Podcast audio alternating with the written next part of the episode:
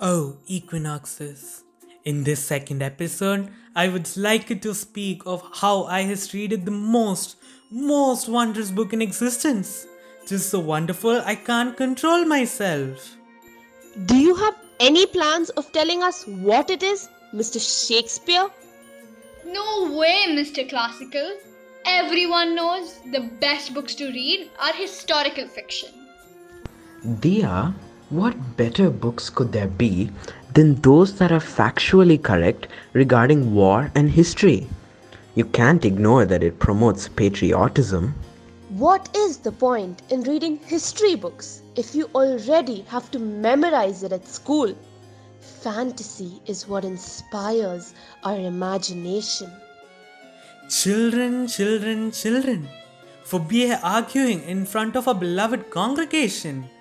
Let's have a reasoned conversation about which is best. Whoa, there! The way you are talking, the listeners are probably gonna assume you're as old as Professor Dumbledore. You're just another teenager, Tarun. I have been insulted. Destruction! I'd have loved to live in those fanciful times of Huckleberry Finn down the Mississippi or the self sufficient family in The Little Women. I would have never been this acutely insulted back then. Those stories by Mark Twain and Louisa May Alcott display everlasting courage, valor, and basically everything you would ever need in a book. They have withstood the sands of time and retained their status as the best books ever written.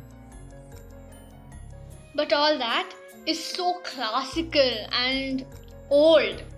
Today's generation needs something more interesting and captivating than all that. Something that captures the same ideas but bringing in the beautiful touch of fiction as well. Saying that, war stories are the best. Not only do they have the touch of reality, but they also bring about the collective sense of patriotism.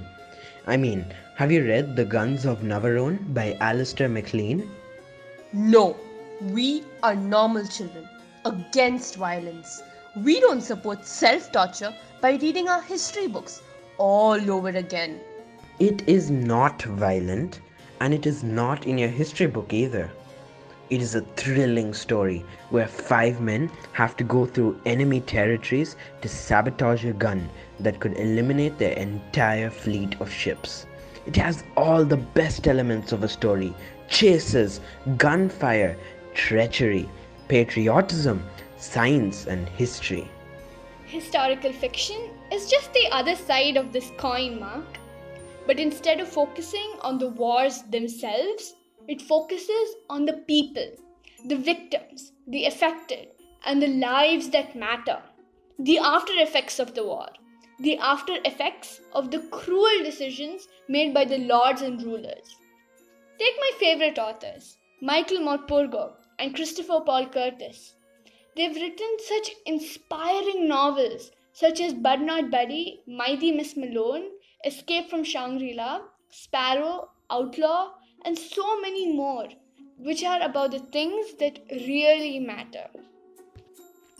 But uh, doesn't the history of war and cruel decisions affect your family morals and ethics?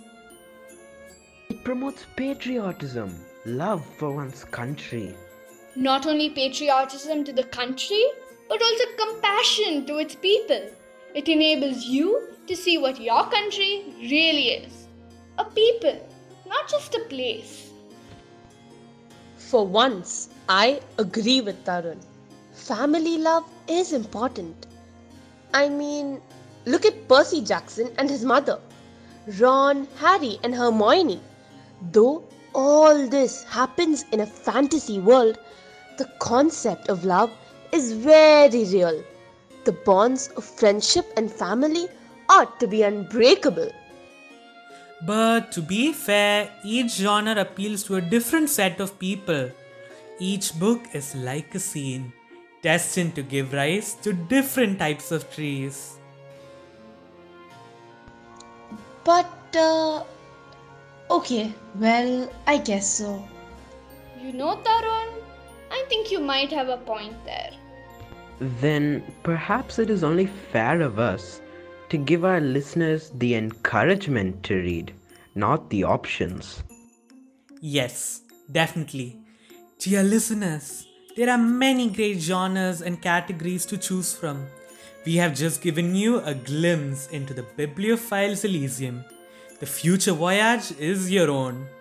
We have recommended books like Percy Jackson, Mighty Miss Malone, Little Women, and The Guns of Navarone to you. But the actual journey is yours. So, what will it be? Fantasy? War? Historical fiction? Or classics? The choice is yours.